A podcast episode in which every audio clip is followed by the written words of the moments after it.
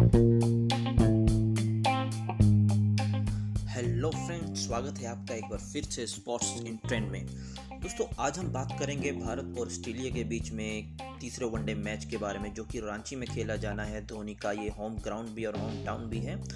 Team India की बात करें, अगर उनके कॉम्बिनेशन की बात की जाए तो कुछ एक बदलाव संभव है इस टीम इंडिया में? जैसा कि आप देख सकते हैं कि ओपनिंग में रोहित शर्मा कुछ अच्छा खास कर नहीं पा रहे हैं। तो के राहुल जो बेंच पर बैठे हैं, उनको मौका देना चाहिए, उनको यहाँ पर ओपनिंग करवानी चाहिए ताकि वर्ल्ड कप के लिए कुछ अच्छा दिख सके उनके अंदर उनकी कुछ तैयारी भी हो सके।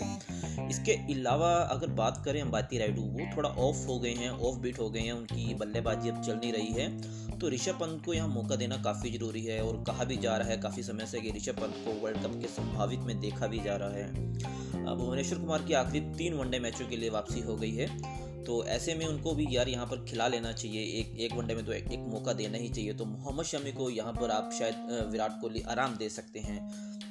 बात करें युजविंदर चहल की वो बाहर बैठे हुए हैं और बाहर बैठ के सिर्फ़ पबजी गेम खेल रहे हैं। तो इससे बढ़िया है कि उनको यहाँ पर एक मौका दें। और जडेजा को रेस्ट करवाई जाए ताकि युजवेंद्र चहल की गेंदबाजी को वो जंग ना लगे, वो धार उनकी ख़त्म ना हो। वैसे भी कुलदीप यादव के साथ उनका तालमेल काफ़ी अच्छा है तो ये कॉम्बिनेशन होनी चाहिए। चार बदलाव कर दीजिएगा तीसरे वनडे में और जीतना भी काफ़ी ज़रूरी है। अब धोनी का होम ग्राउंड है भाई, अब जो यहाँ तो जीतेंगे और ये सीरीज़ भी उनके नाम रहेगी तो ये वर्ल्ड कप से पहले काफ़ी अच्छी प्रिपरेशन इन टीम इंडिया को मिल सकती है। ऑस्ट्रेलिया की टीम अच्छा खेल रही है, लेकिन कभी वो डाउन हो जाती है गेंदबाजी में और कभी बल्लेबाजी में। लेकिन इस तीसरा वनडे में देखते हैं कि ऑस्ट्रेलिया क्या कम कर पाता है और इस सीरीज़ को अलाइव कर सकता है, अभी भी या नहीं।